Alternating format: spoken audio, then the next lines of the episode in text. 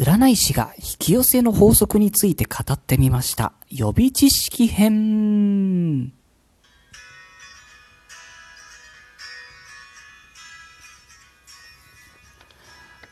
占い師のティモがお送りしております、スーセイジャンクション、シャープ007でございます。お世話になっております。えー今日はですね、前回シャープ006の続きとなっております。同じサムネイルですので、まだの方はそちらからまずお聞きくださいね。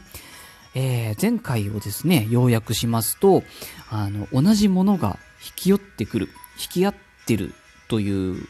法則ルールがあるらしいと。じゃあ、それにのっとって何かを手に入れてみませんかっていう企画を温めています。っていう、まあ、ざっくりと、そんなお話だったんですね。で、まあ、そうした時に、まあ、ないものはないんですよっていうお話、そこが注意点ですってのが前回一番お伝えしたかったところなんですね。で、まあ、そこまで聞いた方、え、じゃあどうしたらいいの？ってきっとなってると思うので、今日はまず予備知識として、そのあたりをお話しさせていただければと思います。で、えーと、予備知識といいますか、まあ、引き寄せる上で、私の実体験を踏まえた上で知っておくべきこととして、ちょっとお伝えさせていただきますね。大きく分けて3つあります。今日はそのうち2つをお話しいたしますね。えーっと、知っておくべきこと、その1。一気に叶うわけではなさそうですということなんですよ。えーっと、まあ、じゃあ例えば、引き寄せで、うん、パートナーをね、引き寄せようとしたときに、じゃあ明日出会って、明後日お付き合い始めましょうってなるかっていうと、まあちょっと現実的に考えるとなかなかね、そういう可能性もあったってもちろんいいんですけど、あんまりそういうことってないですよね。まあ逆に言うと、まあ明日すごい、なんでしょう、大変な目にあって、翌日さらに悪いことが悪いこと呼んじゃってみたいなことも、うん、あるか？いや、ないですよね。基本ないと思います。ないと信じてます。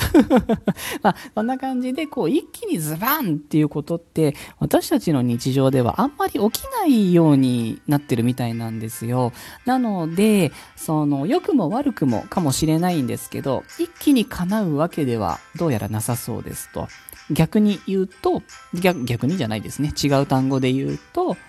時間がかかります。っていうことなんですよ。具体的にどれぐらいですかっていうともうその人とその時の状況と狙ったものによって全然まちまちだと思うんですけど基本的には私たちの生活サイクルの3の倍数が一つの目安だと思っています。で、私の温めている企画では90日、マックス90日のスパンで物事を見ています。パートナーとか作る、作りたいっていう時は90日でやると結構ガクガクにメンタル来ることが起きたりすると思うんですけど、まあそのあたりも別の注意事項でお話しさせていただきますね。えーっと、まあそれぐらい時間がかかるものなのかもですねっていうのを一つ知っておいてくださいということです。で、二つ目。具体的にどんな風に現実が動いていくんですか？っていうことなんです。えっと、で、引き寄せの法則を調べて、本とかネットとかいろいろあると思うんですけど、こうすればいいよとか、あの、方法論ってたくさんね、皆さん書いてくださってると思うんですけど、その具体的な部分、最初に何が起きて、次にどういうことが起きて、で、どうなっていくんだみたいな、その、詳細みたいなのって、あんまり見かけないんですよね。そこが知りたいのにって私は思うんですけど、で、そこのお話です。えーっと、引き寄せを調べると、もう100%の確率で出会う単語があるんですけど、私もこのラジオの中で何回か使っています。シンクロニシティっていうものですね。まあ意味のある偶然、意味のありそうだと自分が感じる、そんな偶然なんですけど、これがですね、引き寄せにとってはすっごく大事なものなんですよ。私も体体験上そうだと思っています。で、じゃあ、今度は、お金で例えますかね。えっ、と、お金が、まあ、例えば今手持ちがちょっと心もとないなと。前回の放送を聞くとないものはないんですよっていう話で、じゃあお金ないのにどうやってお金引き寄せるんだっていう話じゃないですか。で、引き寄せの法則で願いを叶えましょう。お金を手に入れましょう。できますよって言われた時に、頭の中で、ああ、こんな感じでお金入ってくるんだろうなって、多分そんなこう、ふわっとしたもう、イメージ像みたいなのが一瞬でふわってこう浮かぶと思うんですけど、実際にはそんな風には動かないことが多いです。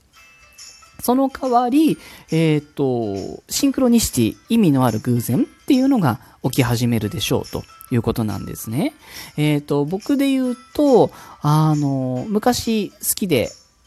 スピリチュアルにね、あの、願望実現ハマっていろんな本とか読んでた時に、小林聖寛さんという方が書かれた本の中に、なんか3と5と8っていう数字の組み合わせが宇宙の中でなんかいい組み合わせだよみたいなのを目にしまして、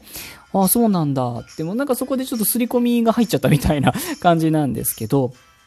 今でも私3、5、8の数字の組み合わせ本当によく見ます。ほぼ毎日どこかしらで、主に車のナンバーなんですけど、本当によく見かけますね。見ない日の方が少ないです。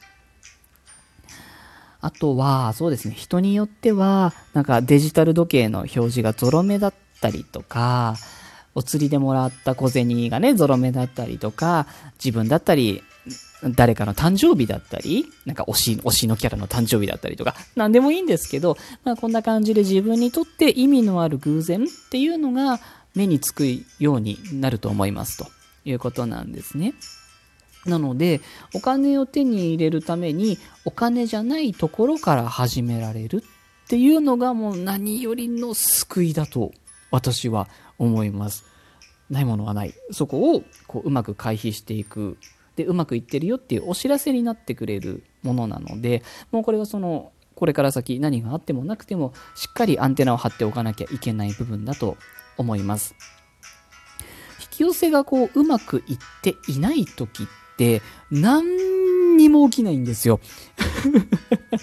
マジで何にも起きないんですよね。だから、どんな些細なことでもいいので、何かが起きてる、自分にとって意味のある何かが起きてるっていうのは、プラスの要素だとして必ずカウントしてくださいっていうことですね。大丈夫ですかね？今日は引き寄せる上で知っておいていただきたいこと、3つのうち2つお話しいたしました。3つ目はちょっと大事な話なので、また分けてお話しさせていただこうかなと思います。今日はこんな感じですかね。えっ、ー、と、このシリーズちょっと長くなりそうなので、ハッシュタグ作ってみました。えっ、ー、と、シャープ引き寄せジャンクション。これを押せば同じシリーズの話が出てくると思いますので、まあ、よかったら活用してみてください。皆様いつもお聴きくださって誠にありがとうございます。また更新いたしますので、よかったら遊びに来てください。それでは、失礼いたします。